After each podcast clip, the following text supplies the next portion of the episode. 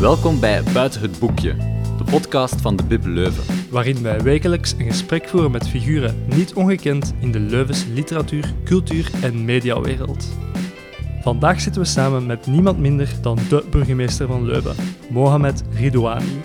We vragen ons af hoe het is om burgemeester te zijn van een bruisende stad als Leuven, hoe de Leuvense strijd tegen COVID-19 verloopt en welke lectuur en kunst hem gevormd hebben als persoon. Ja, je bent begonnen aan je, aan uw ambtstermijn. Waarschijnlijk niet gedacht dat er zo'n crisis op je pad zou komen. Dan is dat plots daar. Hoe is dat dan juist?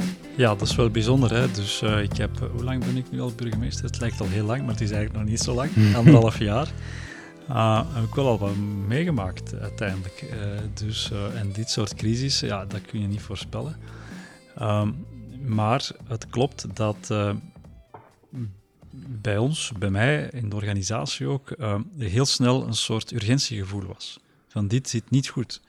En je zag die beelden dan in China, dat was dan nog, dat is wel aan de andere kant van de wereld. Maar dan zo uh, die, die resorts in Italië. En die, dus dat, toen was het voor mij wel heel duidelijk, na de krokusvakantie, dit zit uh, werkelijk niet goed. En dus hebben we uh, toch wel zeer snel een aantal maatregelen genomen eh, in de wetenschap van ja, voorkomen is beter dan genezen. En dus preventie, met andere woorden, is voor mij wel het sleutelwoord mm -hmm. van bij het begin. En dat is daarom ook dat wij hier onze mini-lockdown als eerste stad gedaan hadden, nog voor de nationale. Ja. Uh, met dan echt het gevoel van, ik, ik kan gewoon niet zomaar uh, uh, de BIP en de culturele centra en de sportaccommodaties openlaten, terwijl je weet dat dit niet oké okay is. Dus dat hebben we dan ook meteen gedaan.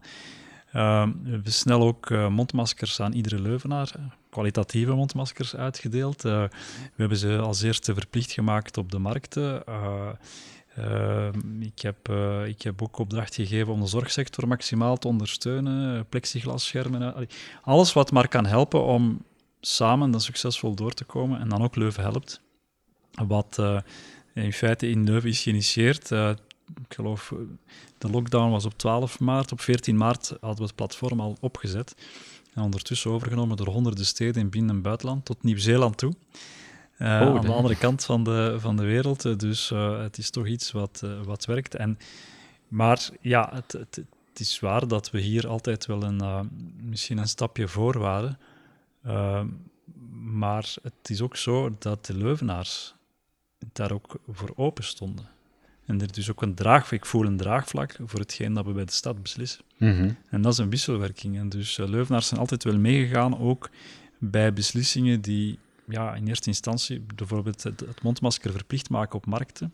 Daar was toen geen sprake van nog niet, maar ja, je zag gewoon dat die markten een, een, risico waren. Maar dus eigenlijk hebben mensen dat onmiddellijk ook gevolgd, zonder dat je daar uh, per se een politiemacht tegenover moet stellen. Ja, ja, ja. En dat is wel dankbaar voor een burgemeester om, uh, om in zo'n stad te kunnen besturen. Nu, er zijn wel een aantal steden geweest zo in Vlaanderen waar er zowel uh, meer reactie op komt en de commotie en zo. En in, in zoals gezegd, Leuven, Leuvenaars um, doen het wel snel en, en hebben er veel begrip voor. Ik vraag me af, heeft u eigenlijk een idee aan wat dat zou hmm. kunnen liggen? Ik denk enerzijds misschien de aanwezigheid van de universiteit en ook het grote ziekenhuis, uh, Gasthuisberg, misschien die dingen? Of hoe, hoe ziet u dat? Wel, in de eerste plaats zal er wellicht iets in dat deilenwater zitten.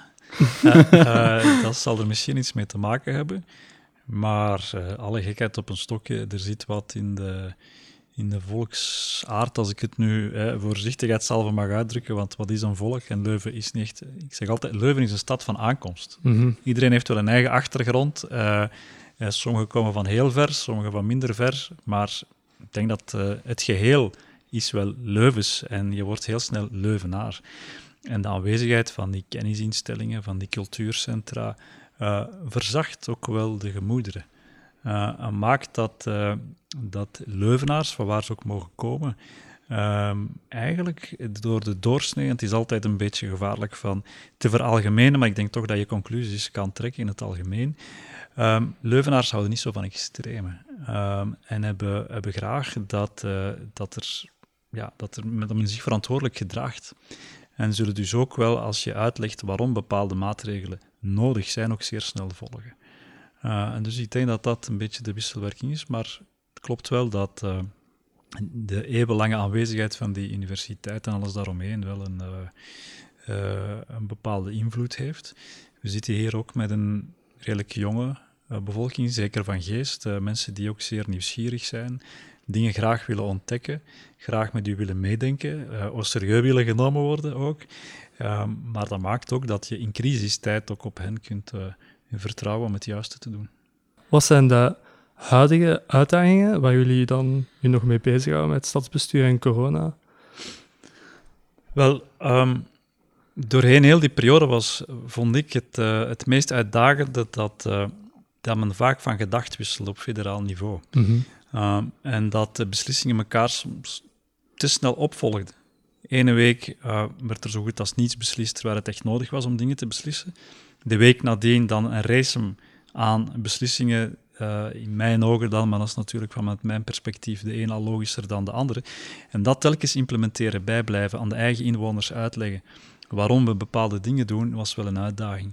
En um, terwijl hier probeer ik toch um, steeds samen met mijn team in het stadsbestuur en onze ambtenaren um, van het zo eenduidig en eenvoudig mogelijk te maken. Dus maak dingen niet complexer dan, dan nodig, eenduidig, eerlijk communiceren naar de inwoners, duidelijk aangeven wat kan, wat kan niet. Uh, en dan dat preventieve luik en die positieve communicatie. Ik hoop dat veel mensen dat gezien hebben. We hebben er ook een campagne rond gemaakt, hè. even apart, altijd samen. Zag je overal terugkomen, poster in elke brievenbus, een brief aan de inwoners, dus dat, laat ons zeggen, die positieve communicatie, duidelijke regels, maar ook vertrouwen op um, ja, het plichtsbesef van mensen, dat mhm. heeft hier wel gewerkt. Maar het is wel altijd een uitdaging van die combinatie aan te houden. Iets heel banaal bij, op het eerste zicht, uh, bijvoorbeeld in die eerste periode van de lockdown, de discussie rond de bankjes in het openbaar domein. Mag je nu op een bankje zitten, mag dat niet? Maar goed, de regel was nu eenmaal dat je niet op een bankje mag zitten, tenzij je natuurlijk bejaard bent, slechte been of, of uh, voor zwangere vrouwen, dat was geen probleem. Maar dan uh, zeg ja, maar, maar kunnen daar geen uitzondering op maken? Ik heb dat niet gedaan. Ik heb niet, nee, de regel is duidelijk, we gaan dat aanhouden. Daar, is, uh, daar zijn redenen voor, want als je toelaat op een bankje, dan verwachten we misschien ook dat je een uitzondering maakt op, op het park en dan begint de samenscholing en ga zo maar voort. Dus hoe moeilijk ook, we hebben toch altijd getracht van het zo eenduidig, eenvoudig te maken en het ook wel echt uh, te handhaven. Maar dat is wel een uitdaging natuurlijk. Mhm. Maar nogmaals, ik heb echt geleerd uit deze crisis dat wanneer je uh, uh, eerlijk bent, helder in je communicatie, eenduidig en dan iets vraagt van mensen om zich verantwoordelijk te gedragen, dat die combinatie echt wel werkt. En daarbovenop een beetje positieve communicatie, perspectief bieden aan mensen. Dat, maar zoals ik zei, dat is wel een een aardige bezigheid. Ja. Dus uh, van s morgens tot s avonds. Ja. Ik had gemerkt dat uh, de mondmaskers verplicht geworden zijn in bepaalde zones in de binnenstad. En eigenlijk als gevolg daarvan droegen de mensen ze quasi overal. En dus dat voelt een beetje zachter aan voor de bewoners, hè? dat je ze niet overal verplicht moet aandoen. Maar het effect is eigenlijk wel groter dan je denkt. Ik vraag me af, is dat, is dat bewust bedacht door jullie zo? Of? Ja, wij proberen altijd in gericht en duidelijk te werken. Uh, daar waar nodig is in te grijpen. Mhm. Ehm, maar je merkt doordat je ook een stukje, laat ons zeggen, verantwoordelijkheid ook legt bij mensen, mhm. dat dat heel makkelijk gevolgd wordt. Hè. Dus we hebben het verplicht gemaakt in het stadscentrum, maar ik zie inderdaad ook daarbuiten dat mensen het gewoon... In het stadscentrum doet echt iedereen het. Mhm. Heel snel van dag één. Hè. Dus uh, er waren nog geen borden aangebracht, alleen de communicatie was gebeurd via de pers, maar gewoon iedereen deed het onmiddellijk. Uh, en ook daarbuiten wordt het duidelijk gedragen. Gewoon dat we vragen, ja, kom je op drukke plekken, draag dan een mondmasker, bescherm elkaar. En dat is gewoon heel fijn om te zien dat mensen het dan ook uh, onmiddellijk doen. dus uh, er zijn andere plekken waar het anders verloopt. Hè. Dus mm -hmm. hier, tot mijn grote tevredenheid, die, die wisselwerking van geef mensen wat vertrouwen, maar grijp in daar waar het nodig is. Wees duidelijk, werkt wel goed in Leuven. Hebben jullie ergens inspiratie vandaan gehaald of of advies gekregen van een externe bron om voor die, voor die eh, snellere maatregelen in Leuven te nemen? Want het is wel, een, het is wel uitzonderlijk. Wel, um, ik hoor dat van heel veel mensen dat, uh, dat Leuven telkens een stapje voor, voor is. Mhm. Dus dat doet mij natuurlijk wel, wel plezier. Ik hoor dat ook van mensen buiten Leuven die daar zo naar kijken. Um, ik moet zeggen, het is meer een buikgevoel geweest van in het begin. We hebben telkens met het team ook aan de stad aangevoeld van dit is nodig, dit gaan we doen. Dus ik, ik steek ook veel tijd in overleg met mijn topambtenaren, met de politie. En dan is een heel sterk team dat rond mij hangt, waar dat we snel beslissingen kunnen nemen. En, die mhm. ook, en dus ook snel kunnen vooruitgaan als bepaalde zaken moeten doorgevoerd worden. Maar wij kijken ook, uh, ook rond, uh, natuurlijk. Uh, ik vind het voorbeeld van Nieuw-Zeeland met premier Jacinda Ardern is voor mij inderdaad ook zeer inspirerend.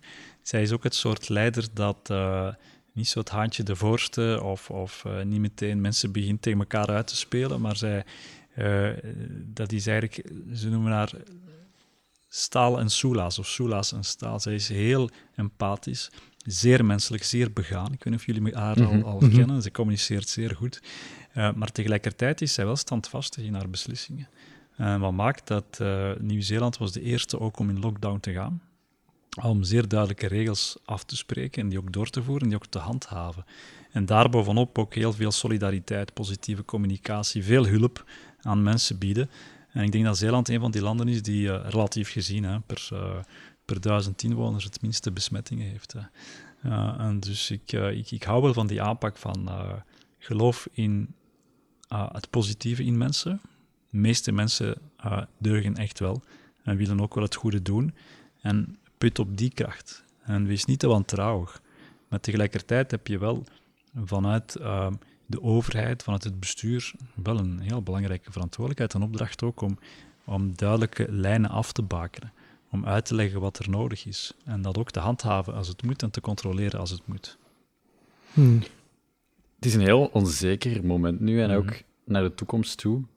Het komende jaar, niemand weet heel goed uh, hoe dat ze hun lange termijn beslissingen moeten maken, in het algemeen gewoon. Van een vakantie tot echt gewoon uh, carrièregewijs en zo. hoe kijkt u naar de toekomst, naar het komende jaar? Um, qua stad, wat er zou kunnen veranderen, wat er zou kunnen blijven? Wel, ehm, het zijn wel geen evidente tijden. Hè. Ehm, economisch, uh, ik mhm. hoor uh, heel veel mensen ook in de... je weet dat onze horeca, onze handel is zeer uitgebreid in Leuven. Die, uh, die bijten nu wel, die moeten echt doorbijten nu. Hè. Dus we staan ze ook bij waar we kunnen met financiële maatregelen. We hebben een eerste pakket aangekondigd, kwijtschelding van taxen, ondersteuning waar we kunnen op ons niveau. Ehm, maar er zijn dus wel mensen nu die echt moeten doorbijten. Nu, dat gezegd zijnde ben ik niet zo pessimistisch.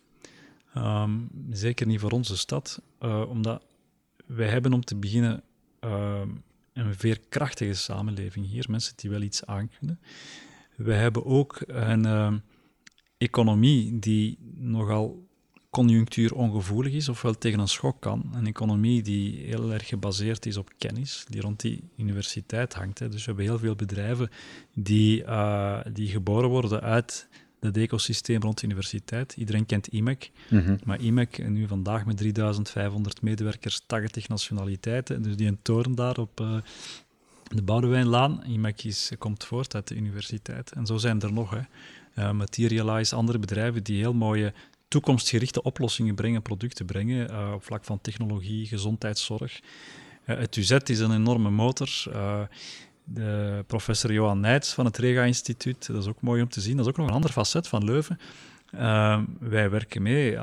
Elke dag zie je mensen van de KU Leuven of van onze kennisinstellingen op de televisie. Mark van Ranst is ook uh, verbonden hier aan het, uh, aan het UZ en het Rega-instituut. En dus daar rond situeert zich ook een economie die heel krachtig is en die we echt stimuleren, uh, toekomstgericht stimuleren en die niet onbelangrijk jobs aanbiedt voor iedereen. En dat is ook vaak tegen mensen die zeggen, ja, maar je bent nogal veel met die universiteit bezig. Ja, maar die is belangrijk voor ons, cultureel, intellectueel, maar ook in termen van ja, tewerkstelling voor iedereen in zeer toekomstgerichte, mooie, duurzame jobs. Mhm. En dus uh, in die bedrijven werken uh, ja, de, de bollebozen van de wereld in onderzoek, ontwikkeling uh, en ga zo maar voort. Maar ook mensen in de toelevering, in de distributie, in de, in de reiniging, in het management, secretariaatsfuncties. En daar rond heb je dan ook nog een keer een hele economie van horeca, van handel die daar ook rond. Dus dit is allemaal toekomstgericht. En ehm, als ik zeg, ik ben niet zo pessimistisch, dan is het ook zo dat we ehm, in contact staan. Ik spreek ook vaak met, met die bedrijfsleiders, met de rector hier, met uh, mensen van onze kennisinstellingen. En wat we gaan doen in het najaar, uh, omdat we hebben toch zicht, en dat is toch een perspectief, dat uh, tegen de winter we uh, normaal gezien een vaccin zouden moeten hebben dat op zijn minste symptomen zou onderdrukken en dus besmetting zou tegengaan. Um, en hopelijk komt dat ook uh, voort uit het, uh, uit het Leuven. Ze zijn aan een vaccin bezig en ik weet dat ze heel ver gevorderd zijn met Johan Nijs. Dat zou toch wel fantastisch zijn. Dat Leuven ook bijdraagt aan, die, aan de oplossing en aan de genezing van corona. Um, maar dus de periode daarachter zijn we nu aan het voorbereiden. Mhm. Niet alleen vanuit de stad, maar ook in samenwerking met iedereen die daarbij betrokken is. En dus we gaan werken aan een toekomstpact voor Leuven, waarbij we dit, uh, deze moeilijke periode gaan gebruiken als een soort accelerator. Niet om daarna echt uh, uh, terug in een hoekje te gaan zitten en te zeggen van goed, we gaan nu onze wonden likken. Wel, wat mij betreft gaan we eerder het gaspedaal induwen om echt te werken aan een, uh, een groene, duurzame, zorgzame toekomst voor Leuven. En dus ook investeringen te gaan doen in uh, nieuwe spin-offs bij de universiteit, uh, in openbare werken, in nieuwe culturele projecten, in allerlei zaken die de stad op een innovatieve, vooruitstrevende manier doen vooruitgaan. we nemen nu ook beslissingen die voordien ook met veel meer commotie zouden gepaard gaan. Hè? Vind dat ook, je kan dingen doen nu die veel sneller een draagvlak vinden. Bijvoorbeeld, we hebben nu heel de binnenstad een fietszone gemaakt. Ja, ik denk een paar jaar geleden zou dat niet zonder slag of stoot zijn gegaan. Herinner je het circulatieplan? um, maar nu hebben we dat doorgevoerd. Gewoon geen debat. Dus, dus eigenlijk en, kun, kan u de pandemie een beetje gebruiken als opportuniteit om ja, ja sneller eigenlijk het uh, beeld innovatie dat, te dat, brengen. Dat, dat ik heb en dat stadsbestuur heeft van Leuven als een van de meest zorgzame, groene, vooruitstrevende steden, Mhm. van die veel sneller te gaan waarmaken. Mhm. En daar ook, uh, en dat doe ik ook sowieso heel vaak, ik, ik probeer uh, uh, een ambitieus doel voor ogen te houden, bijvoorbeeld Leuven klimaatneutrale stad, en daar dan krachtige coalities rond te bouwen met de universiteit, met bedrijfsleven, met, met wetenschappers, met inwoners, met verenigingen, om daar samen aan te werken, zoals we doen in Leuven 2030. Mhm. En dat werkt heel goed en nu wil ik uh, die zaken in feite versnellen. En ik denk dus dat dit echt een momentum is waarbij mensen ook wel bereid zijn om uh, hun gedrag te wijzigen, om op een andere manier te gaan leven. Uh, wat wil ik daarmee bedoelen? Ja, bereid zijn om meer aandacht te schenken aan duurzame voeding, aan gezond bewegen, aan uh, zich anders verplaatsen dan altijd met die wagen, enzovoort. Dus uh, dit is echt een moment dat we moeten vastpakken om ook een gezondere, uh, betere levensstijl en ook meer ethisch bestaan te gaan realiseren. Ik ben echt ervan overtuigd dat dat kan en dat Leuven alles heeft om daarin het voortouw te nemen. Hoe verliep de samenwerking met de universiteit eigenlijk aan het begin van van de, ja, zeg maar de eerste uitbraak, grote uitbraak in België. Want zij zijn ook sneller dichtgegaan dan andere ja. universiteiten. Ja. Onder Um, andere door inspraak van buitenlandse studenten. Ja, ze doen het goed. En de, um, dus we hebben hier in Leuven een, wat dat we noemen een lokale crisiscel, die Mhm. dan uh, voorzit. Um, en die gaat verder dan alleen het intern overleg. En daar zit ook de universiteit bij, de ziekenhuizen zitten daarbij, de huisartsen, de politie, brandweer enzovoort. Dus daar bekijken we dus uh, bijna wekelijks wat er nodig is. En de verschillende partners zetten zich ook op één lijn. Zodat, het, uh, uh, zodat we vermijden dat morgen de stad zegt, ja, wij uh, verplichten bijvoorbeeld, uh, ik zeg maar wat, mondmaskers op die en die plek. En dat de universiteit zegt, ja, maar ja, wij zien dat eigenlijk niet zitten, we doen het anders. Dat Dus we, proberen, ja, we proberen zo uh, gesynchroniseerd mogelijk vooruit te gaan. En de reden dat de universiteit ook zo vooruitstrevend is, omdat ja, zij voelen ook dat er draagvlak is, dat de stad daar ook zo tegenaan kijkt. En ik ben wel tevreden dat, ze, dat zij het ook op die manier aanpakken, want de organisatie van de examens, wat dat toch een geen, uh, geen gewone opzet was, is, is uitstekend verlopen. Mm -hmm. Hebben echt coronaproof gedaan. Ook een mooie samenwerking, dus dat ziet wel, ziet wel helemaal juist. En ik ben echt ik ben zeker dat het feit dat we zo snel kunnen gaan, heeft te maken met die traditie van samenwerking. Als er één ding is dat Leuven typeert, dan is het die samenwerking die zo heel natuurlijk tot stand komt. Korte lijnen, we verstaan elkaar zeer snel. Uh, hebben een aantal gemeenschappelijke grote doelen die we samen willen bereiken. Uh, we zijn aan elkaar uh, verbonden. Ons slot is in feite verbonden met elkaar. En dat is wat Leuven zo sterk maakt en waarom ik, ik echt geloof dat we hier goed gaan doorkomen. Dat de toekomst voor Leuven na deze helse periode wel oké zal zijn. Wel oké zal zijn voor, voor ons allemaal. Ja, we hebben ook een, we hebben een gesprek gevoerd ook met Patrick Pasture, dat is een hoogleraar aan de KUL in geschiedenis.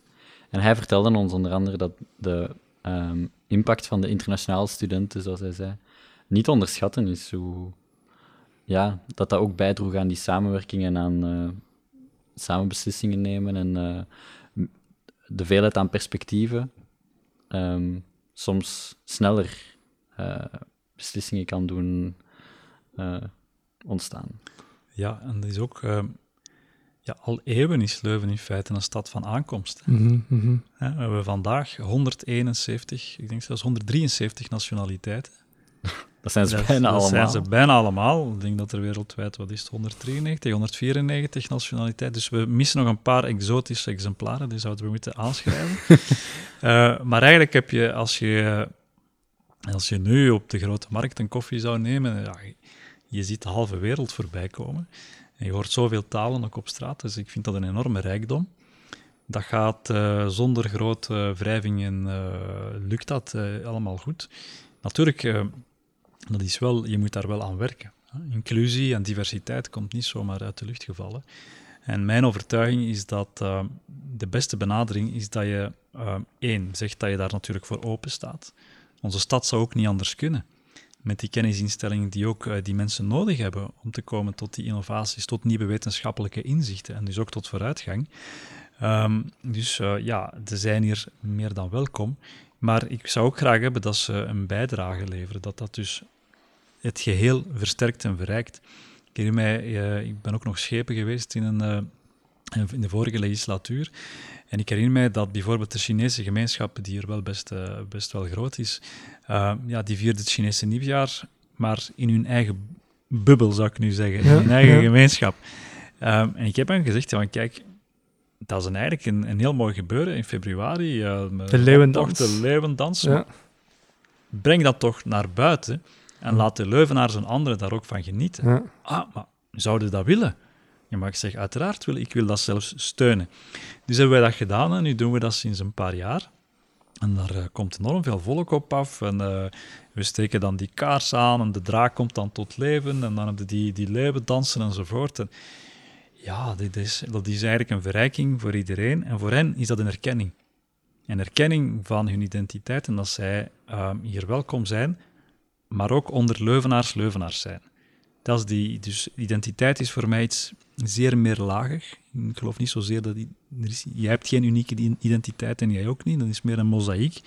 Uh, dus, maar uh, zolang als we samen beseffen dat we deel uitmaken van een stadsgemeenschap en dat we uh, samen ook verantwoordelijkheid dragen voor die gemeenschap. en dus hetzelfde voor, voor alle geloofsgemeenschappen, we hebben ze hier allemaal. en dus ik nodig iedereen uit om ten volle um, zijn religie, zijn levensbeschouwing te beleven, maar dat ook de wijsheden daarvan, de tradities, zoveel mogelijk te delen uh, met anderen. Dan nu uh, katholieken, protestanten, moslims, boeddhisten, taoïsten, we hebben hier alles, vrijzinnigen. Dus iedereen krijgt van mij de ruimte. Uh, soms zelfs echt fysiek als ze een, een, een, lokaal nodig hebben of wat dan ook, voor de uitoefening van hun ritus. Maar Daarnaast uh, uh, nodigen we ze vooral uit en steunen we ze om ja, mensen van andere stromingen uit te nodigen, van gedachten te wisselen. Want het is zo dat je tot nieuwe inzichten komt. En, en dat leidt uiteindelijk tot een bepaalde cultuur in je stad, volgens mij. Een bepaalde kijk op de wereld, waardoor houd vasthouden, maar waardoor ik toch echt durf geloven dat we in Leuven een soort uh, relaxte houding hebben ten aanzien van diversiteit. Je kan dat trouwens staven met, uh, met cijfers in de hand. Uh, om de drie jaar wordt er een heel grote enquête door Vlaanderen uitgevoerd in alle centrumsteden. En ze bevragen dan de inwoners rond allerlei facetten die met het leven in de stad te maken hebben. voelt u zich veilig? is er voldoende groen in de stad qua onderwijs enzovoort, enzovoort? Sommige dingen zijn objectief waar te nemen, andere zijn meer subjectief. En een van die vragen is, hoe staat u ten aanzien van uh, etnisch-culturele diversiteit in uw stad? Er is geen enkele stad die zo hoog scoort uh, positief, in positief antwoorden. Uh, dus ongeveer 70% en meer van de Leuvenaars zegt, ik vind dat een verrijking. Zelfs die neutraal, ze vinden dat een verrijking. En ik vind dat heel mooi om te zien. Maar ik geloof ook dat dat te maken heeft met die inspanningen die, die iedereen probeert te doen om, om niet alleen verdraagzaam te zijn, maar ook, en het kan zeker nog beter, maar van open te zijn. niet gesloten. wees open, laat zien wat je te bieden hebt. laat de rijke culturele uh, zaken zien die, die, die je kent en die je mm beleeft. En probeer ook iets te leren van een ander.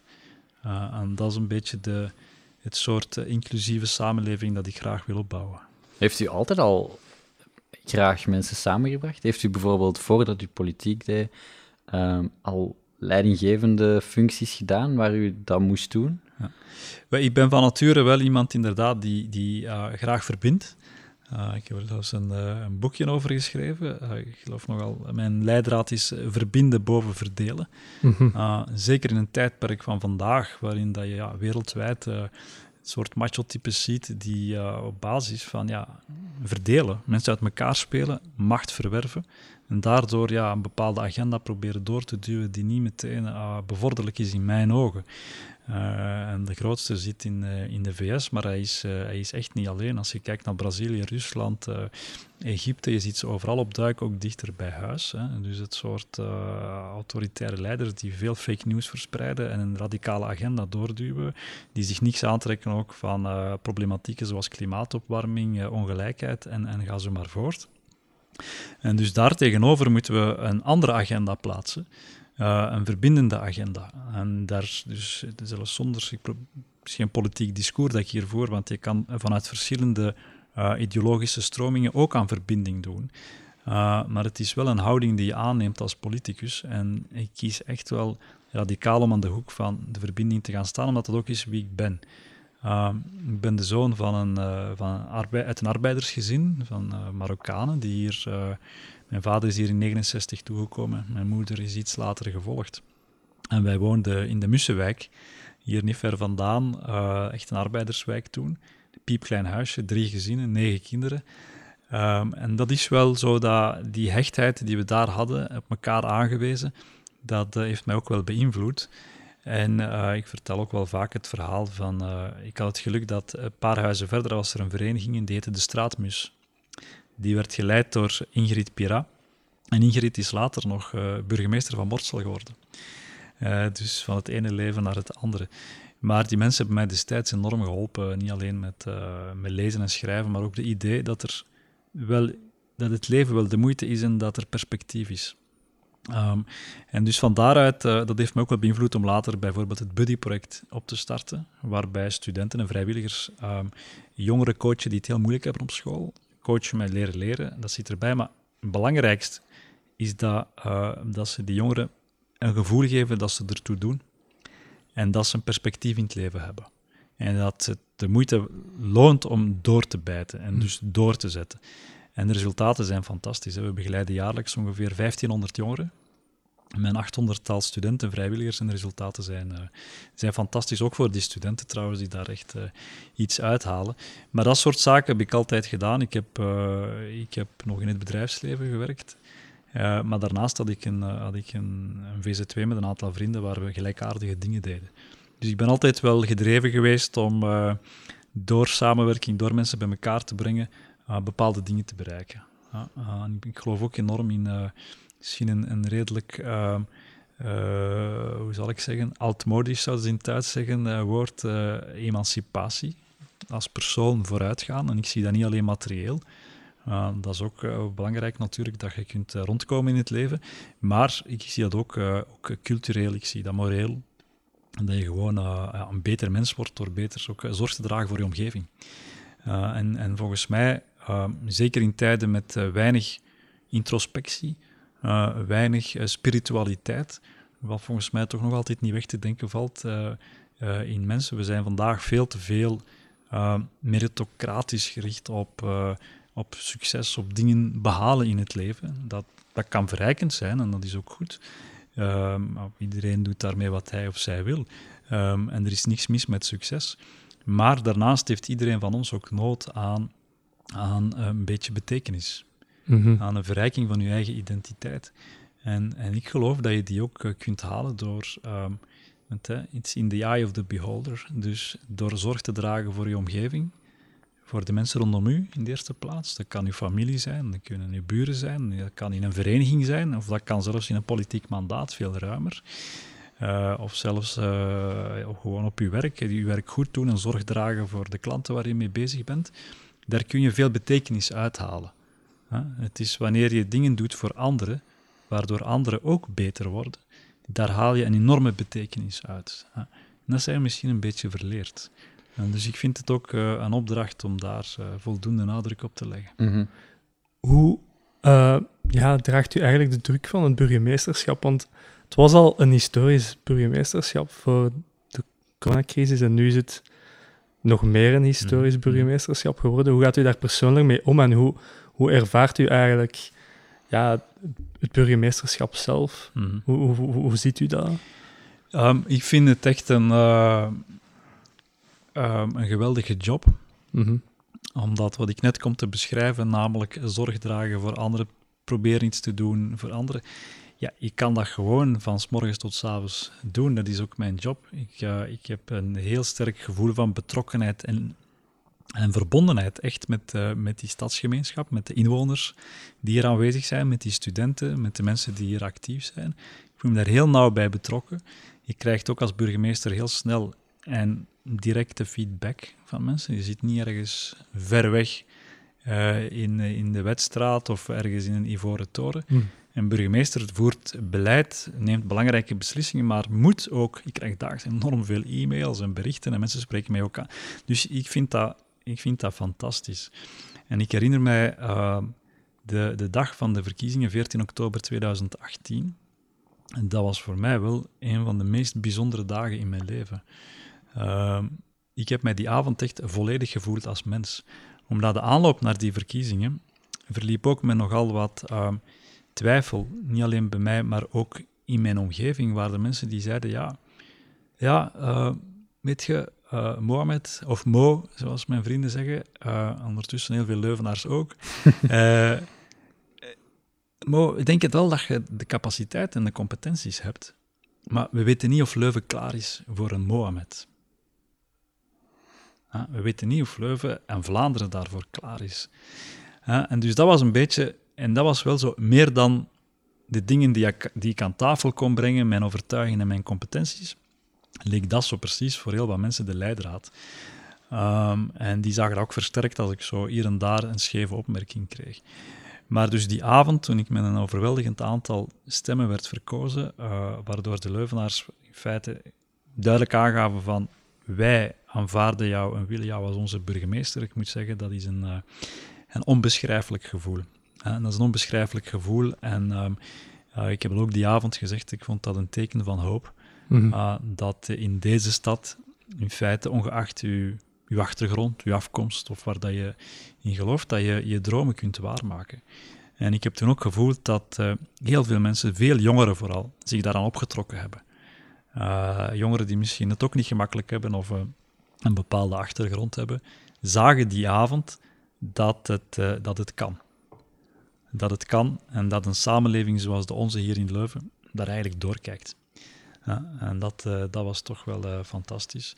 Vandaag uh, ben ik burgemeester in bijzondere omstandigheden, maar ook daar voel ik die directe feedback, die directe betrokkenheid met inwoners, al is het dan via een Facebook live of via de talloze e-mails die ik krijg of de telefoons, dat ja, uh, voel ik wel dat Leuvenaars zeer begaan zijn. En uh, dat, dat geeft me ook veel kracht. En als ik, ook als ik zie dat uh, hoe Leuvenaars de maatregelen eigenlijk gedisciplineerd volgen, ehm, hoe dat men positief reageert op hulpvragen, hoeveel solidariteit dat er is, hoeveel mooie acties dat er allemaal zijn opgezet. We hebben al die verhalen bijgehouden trouwens en ook gecommuniceerd en gearchiveerd ook. Um, dus um, dat geeft mij wel, wel heel veel kracht, ook al is het een, een heel zware periode. Dit geeft mij bijzonder veel kracht. Ik zou zo nog nog jaren kunnen doorgaan. Dat hoop ik natuurlijk van niet, dat ik hoop dat corona snel voorbij is, maar ik wil maar zeggen, Ja. zelfs in zo'n moeilijke situatie krijg je daar toch wel, eh, toch wel veel eh, positieve kracht van. Mhm. In een stad die zo rijk is aan cultuur, vraag ik me eigenlijk af wat uw favoriete cultuur is. Wat zijn zo je favoriete schrijvers, je favoriete lectuur? Ja. Muziek, film? Ik, ja, bij mij is dat, eh, dat is wel redelijk gevarieerd. Ik, ik, hou, eh, ik hou veel van, eh, van film. Ik lees heel graag, al van kinds af aan eh, lees ik graag en veel. Ehm, ik hou van muziek, van alle genres. eh, dat, dat evolueert als je wat Mhm. ouder wordt. Hè. Eh, ja, dus toen ik jong was, was dat dan meer de, de bunkmuziek en, en hip-hop. Heb ik een hele tijd heel goed gevolgd, volg ik nog altijd.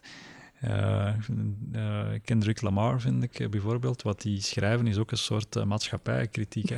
Geniaal. Dus, ja, ja, ja, ik zou dat durven zeggen. Ja, is toch ook voor heel veel andere zangers en schrijvers. Dus als je, Ja. je moet wel een beetje door dat eerste laagje kijken van de, wat dat vaak wordt afgeschreven als wat de, ja, de slang en het ag- agressieve. Mhm. Maar eigenlijk zijn een pak van die hip-hop zangers en artiesten, vind ik, eh, leidend. Die eigenlijk trends ver vooraf eh, aangeven. Toen ik jong was, was het dan vooral eh, Tupac en, eh, en B.I.G., die ik ook allebei eh, briljant eh, vind, nog altijd.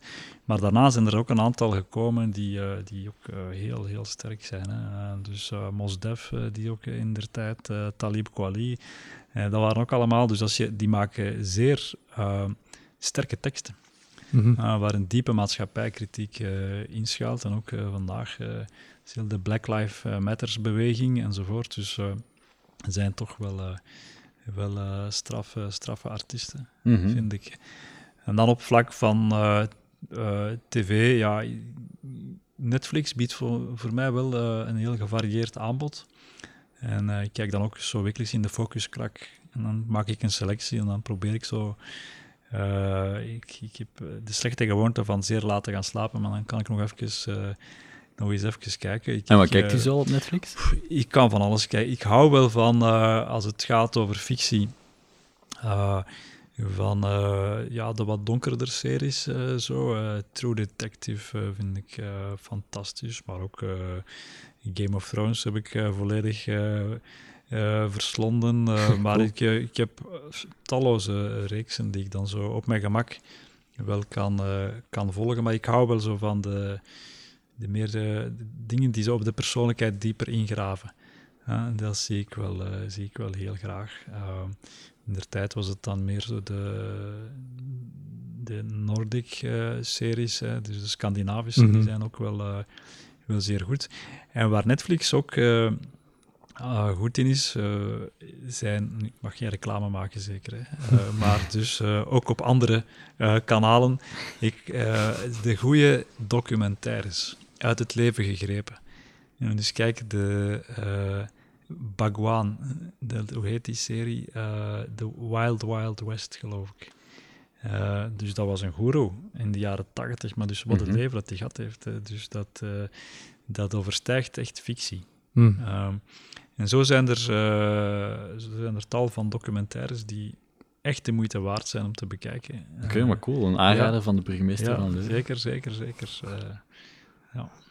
Welke literatuur heeft zo... Ah, je zei dat u al heel jong uh, aan het lezen was. Ja, welke, ik welke ook weer zeer gevarieerd. Impact, impact gehad op u? Um, ja, ik, ik, las... Ik kon enorm veel strips verslinden ook, maar net zo goed uh, andere boeken. Jan Terlouw. Uh, zowel uh, Piotr als de koning van uh, Katoren. dus ik vind, de man is trouwens zeer veelzijdig.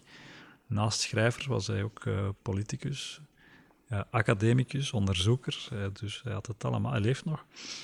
en hij heeft trouwens, ik geloof twee jaar geleden, een aangrijpende oproep gedaan op de televisie. Hij acht minuten lang gewoon in de camera keek en oproep tot meer vertrouwen in de samenleving. Vertrouwen tussen mensen. Uh, is uh, zeer sterk. Maar dus die boeken uh, van jeugdschrijvers waren, waren voor mij wel, wel belangrijk. De boeken die je je jeugd hebt gelezen, die draagt wel voor eeuwig mee. Voor mij is dat ook. Voor veel mensen, denk ik. Ja, er zijn een aantal die je niet vergeten. Ja. Mhm.